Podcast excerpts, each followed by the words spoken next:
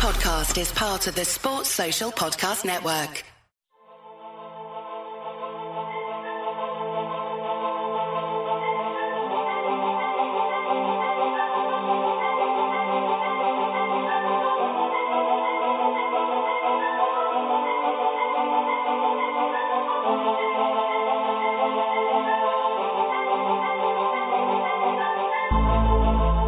And welcome back to the Rock Chalk Talk podcast. I'm your host Andy Mitts. I'm joined tonight, as usual, by my co-host Steve Fetch, and uh, we have as our, our special guest for the for the week, uh, Jesse Newell. Jesse, how how are you doing tonight? Doing good. Just getting ready for the craziness that comes. Uh, this is, you know, the busiest time of year. Obviously, it's where uh, you kind of uh, say bye to your wife and kiss your kid and say, "Hey, we'll see you in maybe one week, maybe two weeks, maybe three weeks. We don't know yet." But uh, yeah, where it all gets ramped up and everybody's excited for this time of year. Yeah, I, I always just say I'll I'll see you in early April. So you know, that's a good way to put it for sure. All right, uh, yeah, this is definitely the, the, the most wonderful time of the year in the sports world. I think um, you know a nice three week period of wonderful, meaningful games, lots of high drama, and lots of storylines for us to talk about. So before we get into all the NCAA tournament talk, though, you know, um, obviously the most recent action for KU has been them running to a Big 12 tournament title. Malik Newman just completely um, dominated in that in that arena there. Um, Silvio De Sousa put in some good minutes with Doak on the bench. Jesse, I, I, wanted to ask you specifically, what are your big takeaways from the from the Big 12 tournament for this Kansas team? Well, you know, I think the biggest question going into it was obviously how KU would fare without Udoka, and it was pretty good. You know, it was a lot better than maybe I expected, maybe a lot of the people expected. And you know, some of this is a positive for KU. Obviously, you know, having to get De Sousa in there and having him get more game action, and so that he's more prepared for what might come in this next week when we don't know if Udoka is going to be sort of healthy or not healthy or available or not available. I mean, you would assume that Bill Self's going to throw him in there in that first game against Penn and see how he does, but uh, we remember three years back with Perry Ellis, he had that big bulky brace on his knee. Most more than likely, he's not going to. You know, he well, Perry wasn't 100%, so more than likely Udoka's not going to be 100%. But to see how KU could play with Silvio in there, and the mention that he gave them, which is rebounding. You know, he, he is the most gifted rebounder I think on the team right now, just based off that small sample size, and it it takes KU's offense especially to a different dimension. Just the way he can grab offensive rebounds and, and crash the glass like he did, and you know, without it would be I'd be remiss if I didn't talk about basically why KU won those three games and won them all by double digits, which is Jayhawks shot it great. I mean, they ran great offense, they got good shots, and then in a game like West Virginia, they just shot the heck out of it from three point range. But that's what makes this team dangerous. You know, on any given night, they could make 16 to 28 threes or 15 to 27 threes in the case of the West Virginia game. And if that's the case, it doesn't really matter if Duke's in front of them. It doesn't matter if Michigan State's in front of them. It doesn't matter if it's Villanova or Virginia or whoever the case may be. Some of those teams might limit threes, but the way that KU has four shooters on the floor, the positive is that on any given night, you can basically shoot your way to a victory no matter how poorly you play in some of the other areas. So we just learned that again from Kansas that this offense can be and is at times very dangerous. And for Jayhawk fans, I think that really has to be the hope that this continues to click and they continue to get good shots. And when they get good shots, that's the best you can really hope for with this four guard offense, knowing that guys like Malik Newman, Devonte Graham, Svi Mykhailiuk, and Lagerald Vick all can can shoot the ball, especially from range. Yeah, I think there's been some some disagreement or some discussion about that. Where how whether Silvio De Sousa's performance in the Big 12 tournament gives now Bill Self the option of playing two big men on the floor at the same time. Um, do you do you think it's likely that we find any kind of stretches where we get away from the four guard offense, or I mean, I, I personally think it might be a little bit too late to try to bring that in, especially in tournament play. Um, but you know, if if we get a, a healthy Doak back and Silvio is still kind of hot, you have to try to find a minute somewhere. Do we do we try to steal some back from the guard spots to give him some more minutes on the floor? I don't think so, but again, it's this time of year where if you get a certain matchup and you need it, you do what you have to do. I mean, you've seen Bill Self over the years. Uh, Connor Frankamp a few years ago. I mean, he threw him into two the two biggest games of the season, and Connor was one of their best players in the two biggest games of the season, and he played basically not at all nine games before that. So you can get desperate in a situation, but I don't think you'll see it much because for one, this is KU's identity, the four guard lineup and how they've played with it. I mean, you don't really change your stripes at this point in the season normally. Again, unless the matchup dictates it or something just crazy fluky happens. The other thing you look at is as well as Silvio played and, you know, as good as Mitch can play in, in moments, the thing about KU is those guys are two very foul prone players still. You know, you, you you probably don't want to risk it too much to say, okay, you put two bigs on the floor at the same time, you risk basically double the fouls with your big men. And we're still kind of speaking from a point where we don't know how good and how healthy Udoka is going to be. So again, I'm, I'm not going to say it won't happen. I just think it's really unlikely. It's, it's a little bit, I think, like the talk about Michael Porter Jr. coming back to Missouri because it's one of those things that sounds good in theory. It sounds good when you're talking about it. No, you got to figure out minutes to get Michael Porter Jr. You got to figure out minutes to get Silvio De Sousa, but it's a little bit tougher because um, this isn't baseball. You know, in baseball, if your four hitter leaves the lineup and he comes back healthy, well, it's him against the pitcher. And if he hits home runs, then it, the whole team benefits. In basketball, it's just a little different. Now, it, like Missouri playing against Georgia, it, it was trying to find itself. And okay, now who now who's taking the shots? And and well, I spent the whole season, you know, doing this for the team, and now Michael Porter Jr. is coming back and he's taking all the shots. You know, what do I do now? And so you saw them kind of struggle against Georgia. I think for KU, it would be a struggle if the Jayhawks tried to go back to old reliable two big lineup that they really haven't performed well all year. And when they have tried, it hasn't worked out that well. And again, that, the big assumption there would be, be that Udoka Azubuike is healthy and ready to go and ready to come back in and give you 25 to 30 minutes a game. And frankly, I don't know if that's something you can bank on just because of what he's going to be going through and kind of the pain threshold he has to deal with, along with a bulky brace and the physical limitations that are going to come with that. So it's good news for KU that Silvio can play. It's good news for KU that they found another uh, option in the post, but I don't think that means that they're going to change their overall style unless you know worst comes to worst or desperation calls for it in a matchup where a team is just dominating them with two bigs. Yeah, Fetch, your thoughts on that?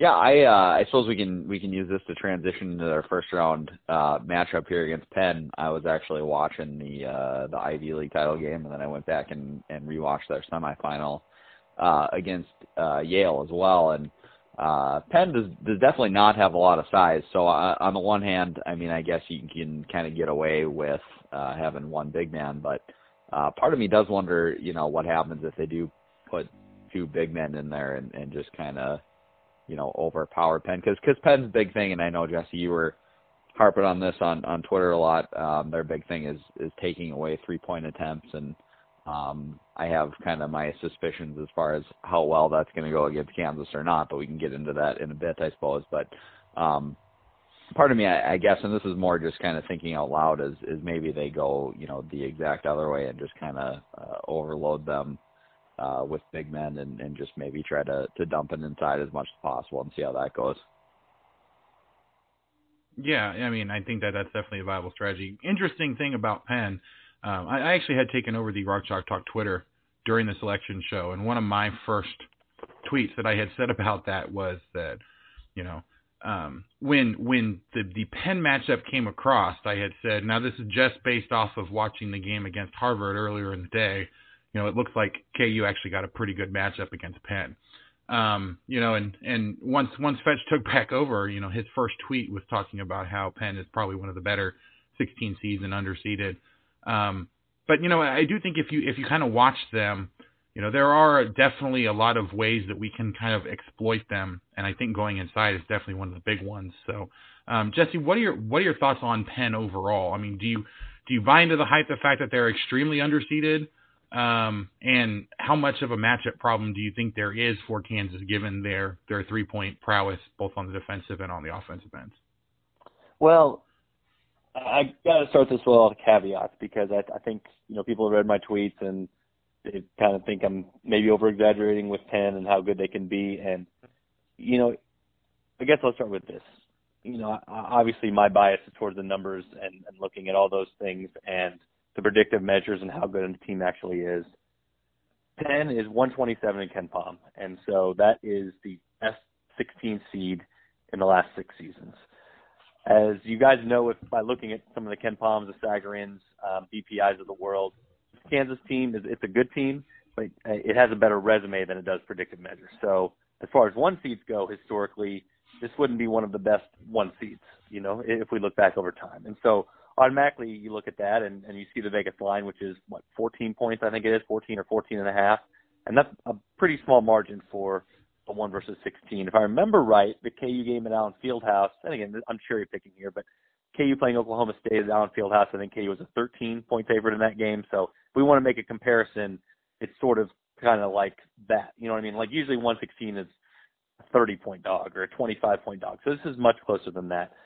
So when I'm when I'm looking at numbers and KenPom says that KU has an 89% chance to win and 538 says KU has a 90% chance to win, we're still talking about a one in 10 sort of shot here. Now that doesn't mean that KU will win every single one of those, but it means that nine out of 10 times KU is going to come away victorious, and all this talk, everybody's going to look back and say this was overblown. Having said that, um, the things that are dangerous about Penn are some of the things that you guys mentioned. Uh, and and some of them are just basically that this is an Ivy League school and the team is smart. you know, this team plays a smart style and will know how to play an underdog style. I think what's wrong with 16 seeds so often is that they don't do high variance things. And by high variance, what we're talking about is basically shooting threes. I mean, this Penn team doesn't shoot it great from three. I mean, about NCAA average with that. But again, kind of going back to the Oklahoma State example, you saw Oklahoma State didn't shoot well from three until it played Kansas. And then in a one game sample, some crazy stuff can happen. So for Penn, not only do they limit threes well, which we can talk about, I mean, uh, that's something very important against this Kansas defense.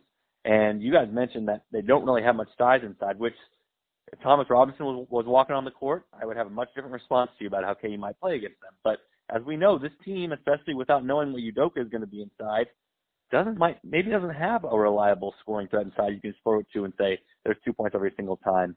And on the other end, like I said, I think Penn is going to shoot 35 threes in this game. I just, I mean, these are smart dudes. They understand what that they're not better than Kansas.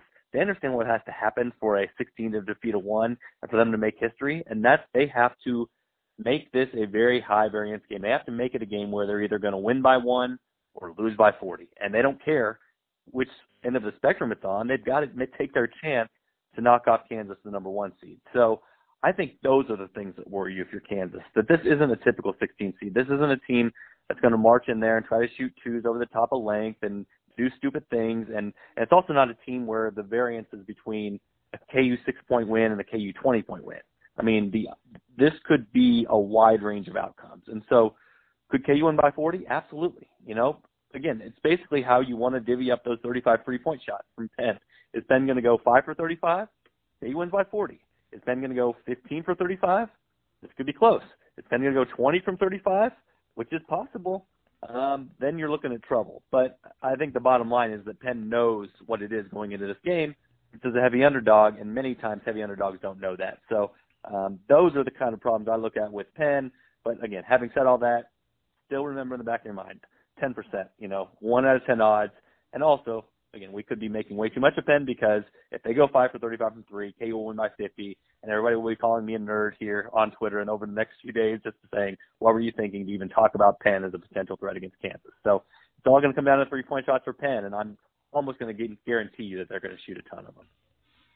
Yeah, yeah, definitely. Yeah, I'm I'm way more worried about that side of it um, than the than the taking away threes uh, from Kansas, just because I, I think you know Kansas is going to be able to score uh, pretty much regardless. You know, uh, Penn kind of you know as as part of taking away threes, they really hug the perimeter and hug shooters.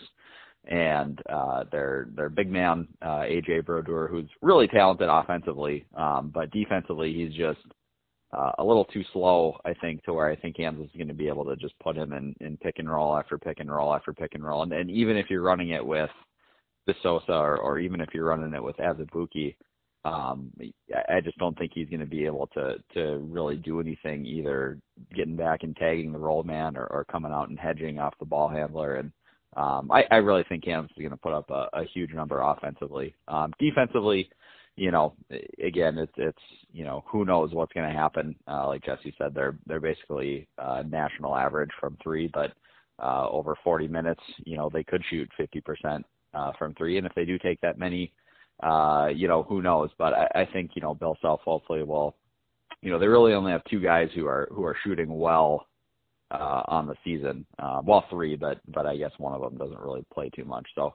Um, I think Bill Self's gonna, you know, hopefully drill it into their heads that they basically need to stay on these two guys, and and I guess you'll you'll live with, you know, guys who shoot 31% from three taking a bunch of them. Um, I guess, um, but that that's definitely to me uh, the more worrying side. I just think that KU's athletic advantage uh, on the other end of the floor, because again, if, if you know if Penn plays out too far um, you know, even with uh, like Lagerald Vick's kind of ball handling issues, he's just going to be able to straight line drive past some of these guys, and you know, Malik Newman's going to be able to, and, and Devonte Graham's going to be able to. So um, I think it's going to be a you know a layup line if they try to get up too close, and and if they don't, I think Kansas is definitely shown at times that they're not shy about shooting uh, guarded threes, and and they could make them. So uh, that end of the floor, uh, not worried about, but yeah, the the defensive end uh, could could maybe get a little bit dicey.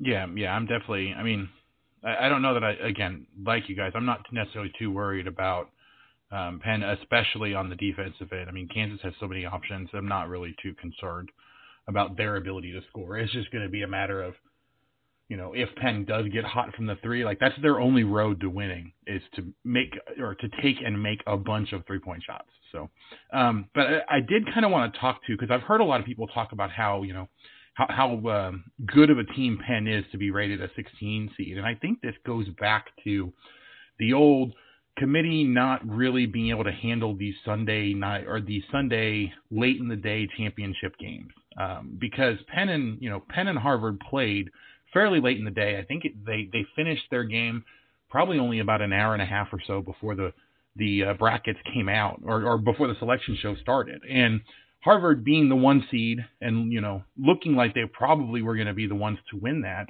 Harvard slots in, I think, at a 16 seed. They were 18 and 13. Um, you know, they were rated 145 in KenPom, which puts them, you know, there there would be six teams below them rated in KenPom, but a few of them, like Lipscomb, was 23 and 9. Um, so regardless of you know the fact that they're rated lower in KenPom, they they have a better record by quite a bit. Um, Cal State Fullerton has a you know a better record, so I can understand why Harvard would have been slotted in 16. And then when Penn goes ahead and upsets them in the in the championship game, rather than reshuffle all those really high seeds to try to get Penn to some place like a 15 that makes more sense, they just said let's slot you in where Harvard was going to go and run with it there. So I, I mean I think I kind of understand why that happened in a perfect world, you would want them to be able to handle this correctly, you know, and have contingent brackets. But for 15s and 16s, I don't think they want to go that much into the scenario planning. And you know, I, I believe that this is the first year that the Ivy League has had a conference tournament. Um, if it's not, then it's only the second. So normally, we already know who the Ivy League representative is going to be a week before. Um, you know, unless they have to have like a, a play-in game because of a tie at the top of the conference. So, you know, this is kind of a unique situation with the Ivy um, I think you know if Harvard had been slotted in at, as as Kansas's number 16, I don't think anybody would have complained at all because Harvard kind of fits that profile for a 16. Penn just got unlucky in that they upset them so late in the day that there really wasn't time to put them in a more appropriate 15 spot. Yeah, that, I mean that's probably the case. It's just, you know, and I know Ken Pomeroy always talked about the dangers of using predictive metrics when you see teams and how you can try to, you know, basically pour it on teams to get that margin of victory up, to move yourself up. And so there are some things out there that would be concerning. I just, it's, it's difficult for me because it's from seeing these things over time. It's just, there's a better way, you know, there's a better way to do these things. And for whatever reason, and, and again, there's, there's, there's accurate and real reservations to have to use some of these metrics, but it still seems like there can be some sort of composite ranking or something taking the, the predictive measures more into account. Obviously, they made them to the team sheets this year in some microscopic, like three point uh, font text up at the top of the team sheet. So at least they had a spot on the page. But you know, for them to uh, for the committee to still rank the uh, the quadrants by RPI, uh, that still can be gamed. It's still something that can be kind of manipulated. And to be frank with you, you know, the Big 12 was one of the conferences that really benefited from that because if you got a win in the Big 12, it basically had to be a quadrant one or a quadrant two win. And so there were no teams that were bad enough to really not warrant that, maybe other than Iowa State if you're playing them at home. And some of these other conferences, you know, if half the league is good and half the league is bad, you're not getting credit for half your wins basically because those wins will drop you in, in, into the quadrant three. And so you saw teams like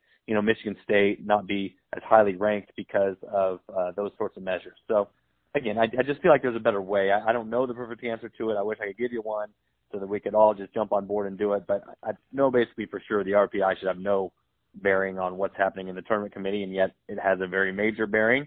The committee seems to try to be trying to be moving away from that, which can't happen soon enough. But it feels like the predictive measures at least deserve some spot at the table because instead of just basing it off wins and losses, we know we have better data out there. We know we have better ways of ranking these teams, and so you know, whether that's looking at these and knowing that hey, three of the 15 seeds are worse than the 16 seed that Kansas is playing. I mean, that's that's unfortunate. That's unfortunate for KU, and it's a bad draw, and it's why you see some crazy stuff out there. I mean, I think I saw maybe the New York Times or the Washington Post had someone pick Penn as an upset in that game. Pablo Torre today on uh, on around the horn picked Penn to win that game. So uh, again, these are the sorts of things that probably shouldn't happen to teams that deserve a one seed, but um, KU has to deal with it. And again, that's that's just the reality of it. Now KU's got the bracket and the bracket's in front of them, and they've got to go from there.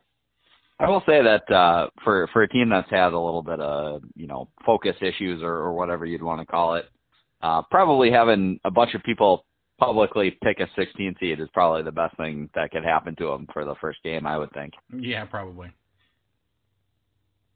Yeah, yeah. I mean, I, I I definitely agree that this team has had some issues with focus, and you know, we saw when everyone was kind of writing them off in the Big 12 tournament how they responded to that and how how um, Silvio was able to kind of answer the call when when Doak went down. So having kind of that that chip on their shoulder again, I think does them a big favor in these first couple games here before we get to the games where we know they're going to get up. You know, once once we get to the point where we're playing a team like an Auburn or a Clemson, um, that if they get there, you know, they're going to be a, uh, a a trendy pick, honestly. I think um, and then having the two monsters in Duke and Michigan State waiting on the other side of the bracket, you know, I, I think that this is going to be helpful for for Kansas to at least be motivated. I'm not saying that they're going to necessarily make a huge run and you know beat all these teams, but I don't think we're going to be looking back on any of these games and say, man, this Kansas team just looked like it you know didn't come to play in this game. We're going to have a very motivated team, I think, in any game that they play in the Big 12 tournament, or I'm sorry, in the in the NCAA tournament as well. Yeah, I think so. I wrote about it too a little bit, and not that you want to play Duke or Michigan State. I'm sure we'll get to this, talk about this anyway. But you know, Kansas with the weight of the Elite Eight that's happened recently, um, I'm I'm kind of with you guys. Like, you don't want to be a three point underdog or a four point underdog in your Elite Eight game. That's not ideal. But yet, with kind of the monkey that's been on Bill Self and KU's backs lately, in the Elite Eight, and the pressure you can just sense from watching these games when those guys realize kind of the big barrier that's in front of them. And I'm thinking, you know, specifically of Oregon last year, but you can go back in time to, you know, pick your Elite Eight game, you know, VCU and uh, even Villanova to an extent. I mean, that is really difficult to deal with when there's kind of the pressure of a season and the pressure to live up to expectations and everyone knowing that the Final Four is kind of the ultimate reward. If KU plays Duke, the pressure's on Duke. You know, if KU plays Michigan State, the pressure's on Michigan State. I mean, those teams are the ones that are getting picked in the Jay Bilas brackets and the Dick Vitale brackets, and those are the teams that are trying to to prove that they can finish off their season. And this KU team, if it makes the Elite Eight, I think most fans will be pretty happy at that point. I think this team will will have lived up to expectations if they make the Elite Eight. So again, it's kind of which way you want to view it. I I agree that if KU got maybe a, a I, don't know, whatever team you want to talk about there, you'd prefer to be the, the favorite. You'd prefer to be the better team no matter what the matchup is. But outside of that, I, think this Kansas team is it's three and one this year in games that's been underdogs. And like you guys talked about, you know, they lost to Baylor, were down one in the league. People started to doubt them. They won five straight and ran away from the ran away from the league. You know, they lost Udoka. People started to doubt them in the Big 12 tournament. They won every game by double digits and basically said, I told you so. You know, we're still a good team, that sort of thing. So uh, again, this this that could be a good thing for this team. Just that I'm kind of remembering back to the 2012 KU North Carolina game. That game was sort of a pick 'em, but again, if I remember right, KU was the two seed, North Carolina was the one seed, and the pressure was on North Carolina to get through there. And KU played loose, relaxed, free, about the best game it's played in the last six or seven years of, of the tournament. If you look back, honestly, by far the best game they played in the 2012 tournament. And again, a lot of that just seemed like the pressure had been relieved. You know, they had won their close game against Purdue. They grinded the previous game and they were sort of, you know, excuse the term, but playing with house's money. And so when you can play that sort of way and like you're going out, like Bill Self will say, going out to take something instead of protecting something, uh, you, you, you seem to play much better. And so for this Kansas team, if they can get there, if they can get to that spot and, and be in that big moment, uh, you know, you definitely can't count them out. Yeah, and I mean, I think the most recent example of that in the NCAA tournament was that 2012 Kansas team. Um, you know, there really was no expectations for that team coming in as a two seed. Um, you know, they had a, a rough matchup against Purdue in that second round game, and then um, you know had a, a a tough game against North Carolina. But I mean, there wasn't really a lot of expectations on that team, especially when you got to that Elite Eight, and they came out and they played phenomenally. Um, you know, Bill Bill Self. I think we we've said it multiple times. Bill, Bill Self is a wizard when it comes to motivating his teams, um, and when he can get them to buy in and they kind of have that chip on their shoulder, they perform. I think a lot better than most people think that they can. So I, I'm excited. I think this is setting up perfectly for another one of those type of tournaments where everybody, for the most part, writes Kansas off, and they find a way to come come through and actually perform big and and push us to a to a uh, matchups in in San Antonio. So. All right. It's, it's really weird too. I wanted to mention this. Yeah. I haven't filled out a bracket yet, but you know, when you fill out a bracket in these parts and you try to win money, you never pick Kansas. You know what I mean? Because everybody picks Kansas. Right. I feel like this is the tournament. If you didn't live in this part of the country, Kansas is like the outsider pick. You know what I mean? Like oh, Kansas oh, yeah. is the one seed that no one's picking. So like if I lived in Florida or Washington or California in a normal bracket, you know, with without you know, 90% of them being KU fans, I'd probably look at that and pick Kansas because they're the team. Again, they don't have to play both Duke and Michigan State, and they're still a pretty good team. If they're not as good as those two teams, if we look at predictive metrics, and they're still considered like 538 still has them the favorite to come out of that bracket. So it's kind of weird because if I look at all the celebrity picks and all the you know the the the picks that everybody's making, I see Duke, Michigan State, Duke, Michigan State, Duke, Michigan State, and uh, again, I, I, KU got to that game with Bill Self's history and then those type of games, you know, I'd, I'd probably like KU chances better than what Vegas would. And again, we'll see if that happens. Then I'll have a quick scout and we'll put my money where my mouth is, all those sorts of things. But it is kind of a weird feeling because usually Kansas is the trendy pick. You know, Obama picks them to win it all, all those sorts of things. And it seems like this year Kansas is like the trendy one pick to not make it. So uh, that's kind of an unfamiliar role for these Jayhawks. Although familiar, I guess unfamiliar for the Jayhawks period but not unfamiliar for these Jayhawks who kind of have been doubted all season. Yeah, I don't think I've seen one yet that has Kansas. Other than there was one guy at, at SB Nation who picked Kansas to win it all, but he had picked them at the beginning of the season. Um, and then the, the most notable guy so far I've seen that pick Kansas was uh, DJ Khaled on the uh, selection show. He just when he was um, talking about the, I believe it was the iHeart Music Awards, like doing the promo for that. He just randomly said, "I've got Kansas to win it all." so those are really the only two people I've seen that are that are picking Kansas to even get to the Final Four. So, um, all right, so let's let's go ahead and move on. I think um, we talked about the the Penn game. Um, it looks like you know, obviously, assuming that they move on from that game, which I think we're all expecting them to, um, they'll either be matched up against Seton Hall or NC State. Um, which which of those two teams do you think is the most dangerous for KU? Um, and I mean, it can either be because of matchups or because of ratings. Seton Hall, I just looked on on Palm. Seton Hall seems to be a bit underseeded as an eight. They're ranked 26th in KenPom. NC State is ranked number 41 in KenPom, so they appear to be a little bit overseeded as a nine. Um, you know, I, honestly, I would have thought going into that this uh, going into Selection Sunday that this might have been a matchup, but it probably would have been a 7-10 matchup instead of an 8-9 matchup. But what are your guys' thoughts on potential opponents? Who would you rather see? Who do you think matches up better against Kansas, or or who's a better matchup for for Kansas? Um, what can we expect there, Jesse? We'll go and start with you. Well, this time of year, I think you can look at it two different ways, and for me, you know, you can look at it from just basically a Vegas spread aspect, which is kind of the way you start. So you mentioned it with Seton Hall and, and NC State. KU fans should be cheering for Seton or for, for NC State. I'm sorry because statistically that'll give KU a point or two more in the Vegas spread, and that's all really you can ask for is that you're an eight point favorite or a nine point favorite in the game instead of a six point favorite or seven point favorite. Um, but again, you can also look at it the second way, which is particular matchups. So, okay, we've all watched this Kansas team all year. You know what has caused them problems more than other teams. And we know, like for example, offensive rebounding teams that offensive rebound can cause KU some problems, and teams that shut down threes can cause KU some problems, uh, maybe a little bit more. And um, if you're looking at an underdog, again, a team that shoots a lot of threes might be one you would look at because a team like Oklahoma State popped up against Kansas, shot a bunch of threes, made a bunch of threes, and, and beat KU even though uh, it proved in the final game and I think over the course of the season that they were not the better team than Kansas, no matter what Bill Self said. So if you're looking at it from a matchup standpoint, NC State is probably a touch scarier for Kansas because if you're looking at some of the things I just talked about, you know, NC State's a good offensive rebound team. NC State's a team much like Penn that limits three pointers and uh, but does not shoot a lot of threes on its own. So um, you can see kind of plus minus there.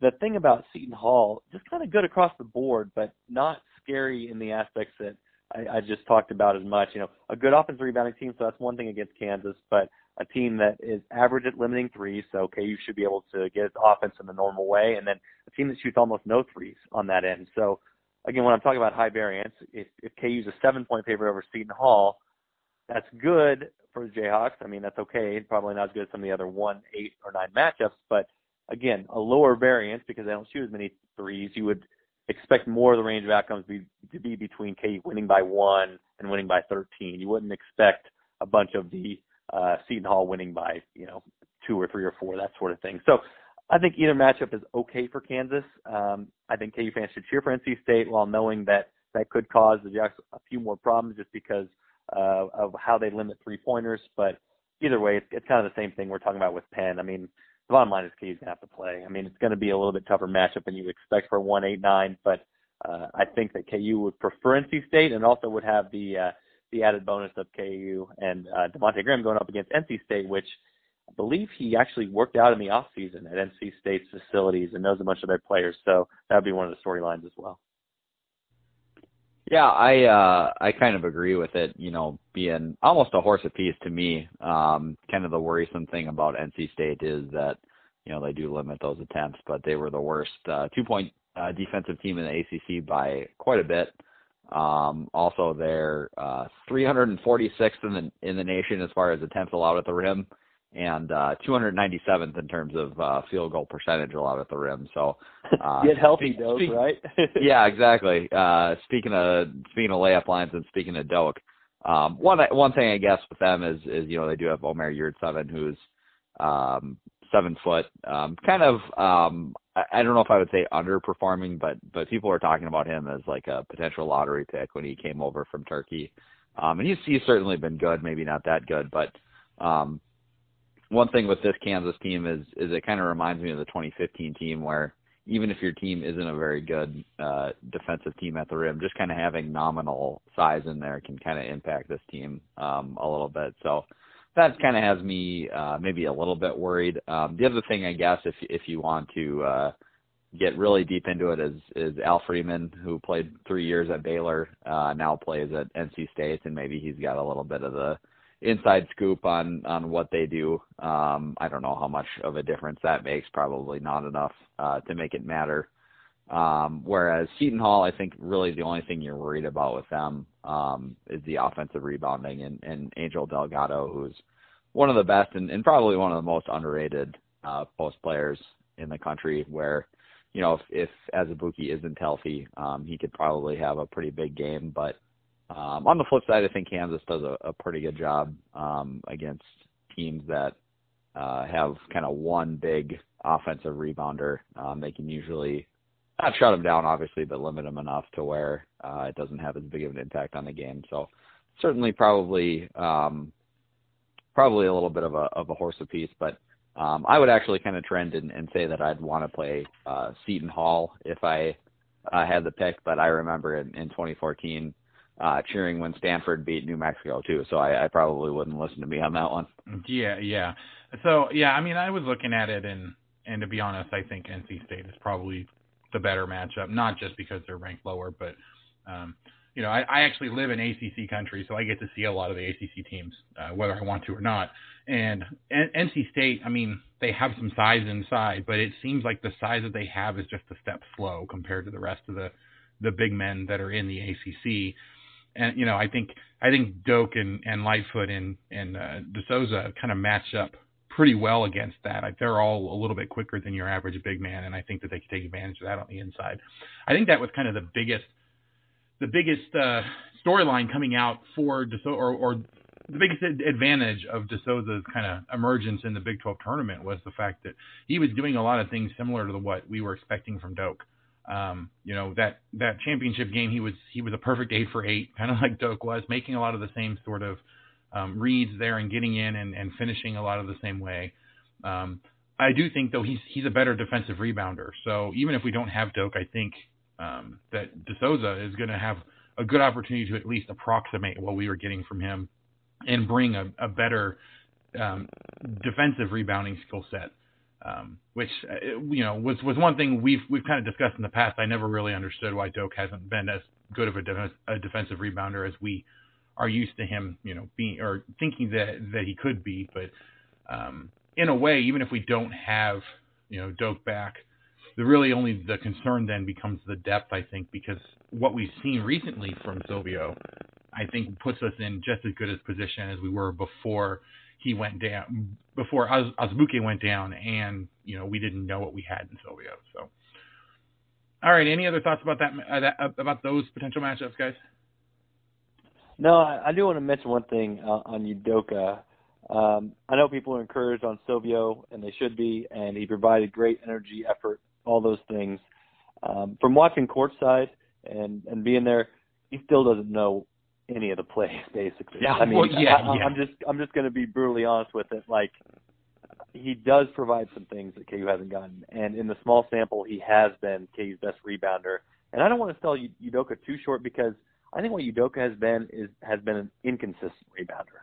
I think when he's been pushed and Bill Self reminds him, um, he's been okay. And again, maybe not to his size, and maybe not to a level of Landen Lucas, who seemed to enjoy that sort of thing. You know, he liked the dirty work. Udoka doesn't seem to revel in the dirty work. He doesn't seem to revel in getting defensive rebounds. You know what I mean? But if you look at the numbers, I mean, he's still 75th nationally in offensive rebounding percentage, 220th in defensive rebounding percentage. So, I mean, we're not talking about a total bum here. We're just talking about a guy that seems like physically he should be much better than he is because he's not always doesn't always seem motivated to get that. But I think it's an interesting thing for Bill Self because um, Mitch Lightfoot, you know, he's a four trying to play the five and he's good on the offensive glass, but doesn't really have the lower center of gravity to keep guys off the defensive glass. So he's he's a little bit limited physically in what he can do. But again, he knows the play calls and he knows what he's doing out there, and he's the better guy with the scouting report. And Bill Self is pushing him. He's pushing him, pushing him, pushing him, trying to get the most out of him. But again, when Bill Self calls a sideline out of bounds play for him, he sets the right screen, and then he gets a lob and he dunks it, or he sets the right screen and Malik Newman gets open. And so there are some kind of mechanics behind the KU offense that work better when Mitch Lightfoot is in there. And for Silvio, I think it's just a little bit scary for Self because he's a guy that loves Bill Self is a guy that loves to have control. And part of the reason for KU's offensive success over the years is that he's a great offensive coordinator. He sees a, a defense play a certain way or a player do a certain thing, and he makes the play call from the sideline. KU executes and gets a dunk. Well, this team is just not quite like that. You know what I mean? Especially right now with Silvio, that they get more of their points off of, oh, I just kind of showed up open for a three and I'm going to shoot it before the guy, my defender gets out to me. You know what I mean? That's how KU scores better right now. And obviously in transition, then, okay, here, we're going to run two side or whatever, and it's going to be pass, pass, pass, throw over the top, execute, get a dunk for, for whoever's in there. So in Udoka's defense, he had a horrible game when execution wise when it came to the last game, regular season game. I wrote about that against Oklahoma State. He just basically had a brain fart the entire game and couldn't run any plays. He's still way better off than Silvio because he still knows way more plays than Silvio. So I think the danger of expecting too much from Silvio right now is just the fact that all those things he did were great and they look great and they're great to kind of the, the naked eye and the casual fan. But some of that behind the scenes stuff, when when KU's up two with two minutes left and they need to execute a play to get a basket, Bill Self is going to be pulling his hair out if Silvio De Sousa's in the game because he doesn't know what claw's going to get run. He doesn't know where Silvio's going to go on the court. Heck, Silvio doesn't know where he's going to go on the court. So um, Bill Self's play sheet goes from like the the uh, you know the the Nick Saban or the Bill Belichick or whoever the Todd Haley play sheet you see the laminated ones. It kind of shrinks from that to like a a business card when Silvio's on the court. So that's something to keep in mind. Uh, again, Silvio played great at the Big 12 tournament, deserved all the, the praise that he got. It's still there was no game in crunch time. There was no down to the wire minute where Bill Self needed to execute a play to get a win, and so that's still I think is a concern moving forward. And it wouldn't surprise me if those in those crucial moments where Bill Self might still trust Mitch Lightfoot more because he knows at least when he calls a play, Mitch Lightfoot's going to execute it. Yeah, yeah. Don't get me wrong. I mean, I'm not I'm not saying that you know we'll be absolutely just fine. There won't be any kind of hit if Doak's out. Um, I do think though that now we're in a much better position to compensate for him not being at full strength or him not being yeah. Oh yeah, I agree with that. Um, yeah. You know, I mean, gonna- and and and I don't think honestly at this point like we're gonna get to the you know if if we end up losing in a late game situation, I I I'm just not convinced that we're gonna say, oh man, if we had Doak, that game, you know, that would be completely different. Like maybe that one specific play towards the end of the game would be different because Doak could do something a little bit differently. But it's not like we're gonna say, oh well, if you know if Silvio wasn't playing you know 18 minutes and instead only played 10 and, and Doak was in there, then the game would have been completely different and we would have won. Like I, I think over the course the, the run of the entire game, it's going to be fairly close if we have to run with Silvio. Certain specific instances, right, where where you know Doak can will know what's going on a lot better. Yes, that that could potentially be an issue, but you know that also doesn't really take into account kind of the the I guess coaching that Udoka was doing during the Big 12 tournament. There were there was a couple times where it was obvious that you know Doak was telling Silvio where he needed to be, you know, kind of giving him that that little those those little tips to help him get through that that sort of thing. So I, I do think that that would continue, and that would be something that could help mitigate that as well. So So, um, I, I know we gotta get out of here quick, but I, I'll just want to to piggyback off one thing that Jesse said that caught my ear, where he said, you know, there there was no uh, close game uh, in the Big 12 tournament to kind of you know see which um, you know which big man self would go with, but uh, you know, and I love Mitch, but what if part of the reason there was no close game in the Big 12 tournament was because Silvio was getting, you know, the majority of those minutes versus Mitch Lightfoot? Um, I mean, I just think that that's something that I don't know. I mean, I, I, I like Mitch. Like I said, I think he can do some things in spurts. Um, obviously, he's a really good rim protector when he helps, but um, I just think that uh, you know for those first two games, especially, uh, you know, Penn has a guy who can score inside. Uh, obviously, Seton Hall has a guy who can score inside. Um, I, I just think that too often it's like two free points uh, when Mitch Lightfoot's going one on one against a post defender, and, and against Penn you can't really dig in to help. Maybe you can against Seton Hall a little bit more, but um, I, I would just I, I think, um, and, and I get what you're saying about you know Silvio not knowing the playbook, and and it's you know if I can see that he doesn't know the playbook, I think it's pretty easy for you know someone like Bill Self to see that he doesn't know the playbook. So right, I, I certainly get where you're coming from on there. I just think that you know overall he kind of offers uh, a little bit more with Mitch, um, even from like an offensive rebounding standpoint, or or you know going up and and uh, you know dunking the ball and and defensively, I think overall he's he's a little bit better as well against um, certain opponents. So, um, like you were saying, I, I don't think that it's a thing where you just go, oh, you know, Silvio's the next Doak, we can just plug him in and, and be fine. Um, but but I do think, and and I guess I could be, you know, it it was only like 50 minutes of playing time or whatever, but um, I do think he took a, a big step forward to the point where um, we can now, you know, play him, you know, 25 minutes probably in a in a tournament game and and not be worried about it which uh for me is is a pretty big step. And and uh again you know I, I i do love mitch um but it it just makes me feel a little bit better knowing that we could have you know De Sousa taking a majority of those backup minutes and letting lightfoot play in kind of four or five minute bursts at a time. Yeah definitely. All right. So before we get out of here i just want to um you know, let's just kind of run real quick through the the rest of the regional. Not really in a sense of like looking at any particular games, but I want your guys' thoughts. Obviously, Duke and Michigan State are kind of the two big names kind of jumping out there. Um, which of those two do you think is the worst matchup for KU? Um, which are we most likely to see in the Elite Eight, assuming that we get there? And is there any other team in the bracket that kind of jumps out at you guys that as a, a team that Kansas should particularly worry about? I'm I'm letting Jesse handle the Duke Michigan State thing because I've gone back and forth 50 times. Yeah, and me I, too. I, which is why I asked. I really can't. I mean, Uh, Duke gives up a lot of threes, which is the only thing I can think of. Um, but uh, other than that, I really have no idea. Yeah, I, I think there's basically no winners in this one because if you're KU because um, I think Duke's the better team, and I think if Duke doesn't make it, that that's really not any relief for Kansas, you know, because uh, Michigan State's one of the most talented teams as well, and you know, as I mentioned before, grossly underseeded as a as a three. So uh, I heard Brian Hanni talk uh, a couple weeks ago on Soren Petro's show, and I thought he made an interesting point too, and one that probably Bill Self will make if KU does face Duke, which is Bill Self has always talked about the favorite teams that he's had that have veteran leadership from seniors, but the best players are freshmen. And I don't think we anticipated that from Duke going into the season, but I think it's turned out that way.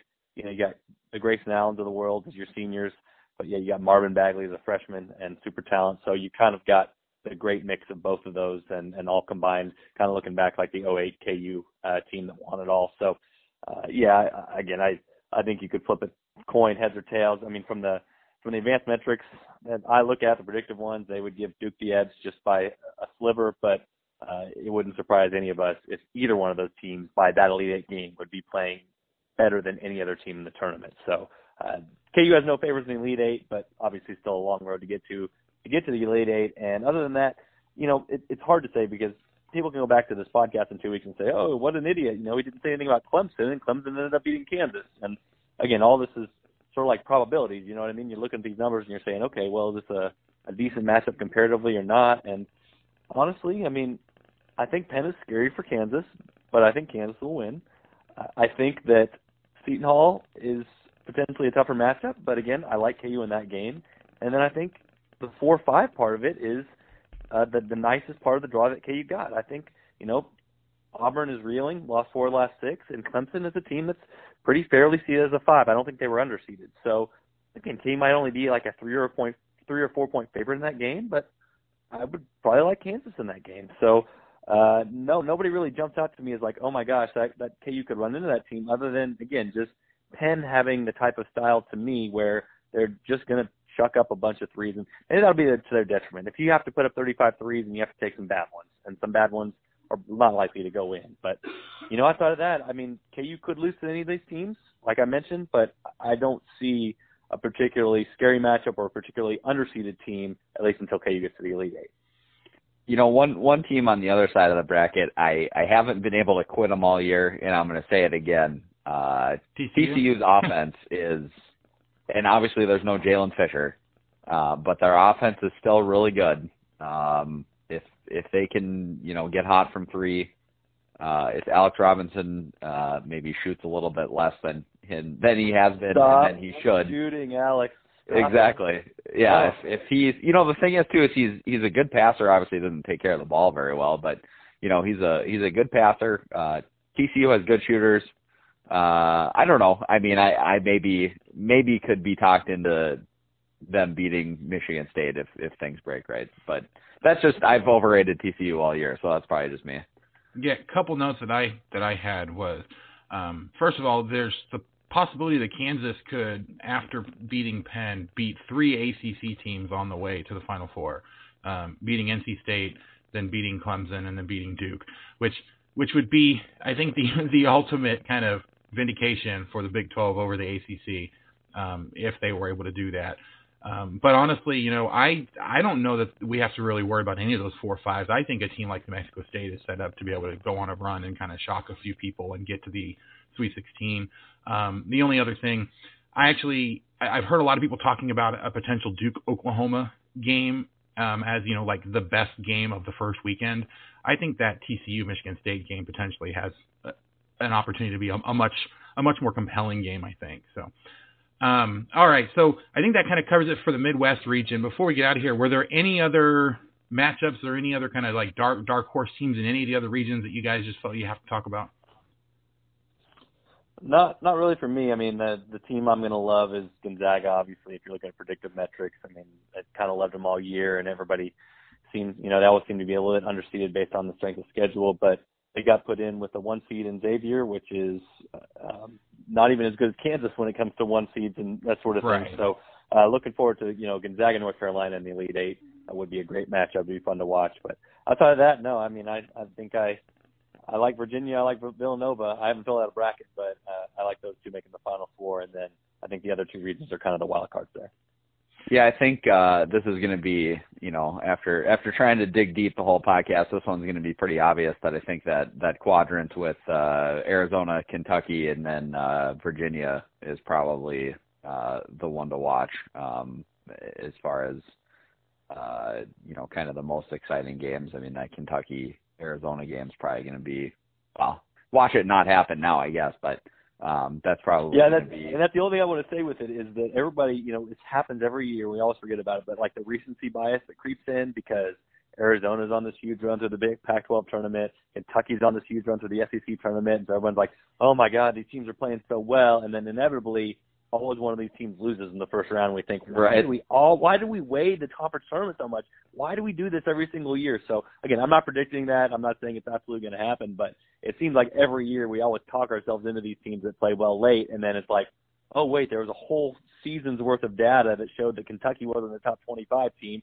There was a whole season's worth of data where Arizona was only beating teams by two or three points when they had, you know, one of the top players in the nation. So again, we'll see how they fare. It could be different, but uh, it would be a fun, fun matchup if it happens. I'm just I'm kind of with you. I think that it might not happen just because of all those things I just mentioned. Yeah, yeah. To be honest, I'm not expecting it to happen. I see, and and I think this is going to be a real big hot take that I'm about to throw out here. I see two teams as very, very similar. The only difference being the conferences they were in that led to their results. You know, they both have a huge superstar player, um, but their their teams haven't necessarily kind of been able to to get the results that we were expecting. Um, that being Oklahoma with Trae Young and then Arizona with DeAndre Ayton. I think honestly, the only difference for me between those two teams is the fact that Arizona plays in a very weak Pac-12, and so they've been able to pile up the wins against an extremely weak conference. Um, you know, whereas Oklahoma's playing in what I think everybody considers to be the best conference in the nation, and so they haven't been able to pull out the victories that Arizona has. I think if if they were to switch, like Arizona potentially in the Big 12, I think would have had a lot of problems similar to Oklahoma. It may not have been as bad, but I, I kind of see those two teams as fairly similar with a very, very big star that can take over a game. And that's probably enough to to allow them to make a run if he is playing just absolutely phenomenal and the rest of the team kind of coalesces around him. But, you know, just like Oklahoma, I, I see that they have the potential to flame out really early. I do think that they're going to either lose – um, either well, I think it's more likely that they lose the Buffalo than than Kentucky loses to Davidson. But everybody is picking Davidson as as a you know that kind of that underdog, um, flying under the radar, which isn't going to be under the radar anymore because I've seen so many people actually pick it of of Davidson ups, upsetting Kentucky. But Arizona, I think, is kind of my my surprise. You know, throw it out there as the team that's going to lose in the first round. That's going to shock everybody. All right. So with that fire being thrown, and anyone have have any final thoughts before we wrap up for the night? I don't think I have any. Um, Oklahoma couldn't ask for a better matchup first round. Rhode Island. Oh yeah, definitely. Really slipping and has been overrated all year. Um, those fans have been throwing me hot fire all year when I refuse to rank their team, and uh, I think we saw down the stretch why you don't trust those teams that win by two points in away games against uh, bad teams and bad conferences. Because again, we know better. We have better metrics out there. So um, that's a great matchup for them. I think I saw them as a one point favorite, so it wouldn't surprise me if they won. And then, you know, then you then you get Duke. So good luck, uh, good luck Oklahoma. But yeah, I definitely could see the Sooners at least getting one win there. Yep, yep, definitely. Oh, just one, just Go one ahead. quick one for me, I guess, and then we'll get out of here. Is I think Villanova uh, got about as easy of a road as you could ask for. Uh, to be honest with you, I don't think either West Virginia or Wichita State, uh, or if there's any upsets, I don't think any team in, in their half of the bracket is going to be able to to give them any troubles. And then, you know, I think they match up pretty well with Purdue. And then uh, if Texas Tech is the team that ends up making it, you know, Keenan Evans is such a big part of that team that you know if he's not healthy, I, I don't really know how far they can go, which is kind of unfair, obviously, because they've had uh, such a great year, but um, just don't don't really see them making much of a run uh, without 100% Keenan Evans. Yeah, Keenan Evans is one of those guys that he'll, you know, his health I think determines whether they can upset Villanova to make it to the Final Four, or if they lose, you know, even potentially first round against Stephen F. Austin. This Stephen F. Austin team isn't the same kind of team that we've seen recently, but they are still a good team and have the potential. Um, but whoever wins that Texas Tech Stephen F. Austin game, I think, gets to the Sweet 16. Um, I'm not scared of Florida or St. Bonaventure or UCLA coming out of the other side. So, all right, before we uh, go down the rabbit hole again and start picking random games. Let's uh, go ahead and get out of here at this point. I know everyone else has has other things to do, and and we've kind of broken down what I think matters most to the to the KU fans out there. So, Jesse, I I want to thank you for joining us. I know it's a, a crazy time of year for you, um, but thank thank you for taking the time to kind of break this down with us. Fetch again. Thank you for joining me again this week. Um, we, for for those of you guys listening, you can catch us on Twitter at Rock Chalk Talk. You can email us SBN. I'm sorry, it's rctsbn at gmail.com. Um, you, know, you can contact any of us individually on Twitter.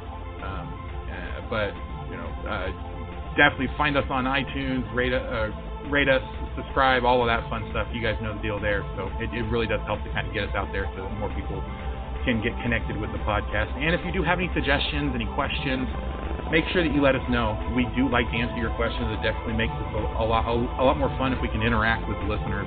So um, definitely send those along. But uh, with that in mind, we will go ahead and get out of here now. And I want to thank you guys for listening, and we will catch you next time on the Rock Chalk Talk podcast.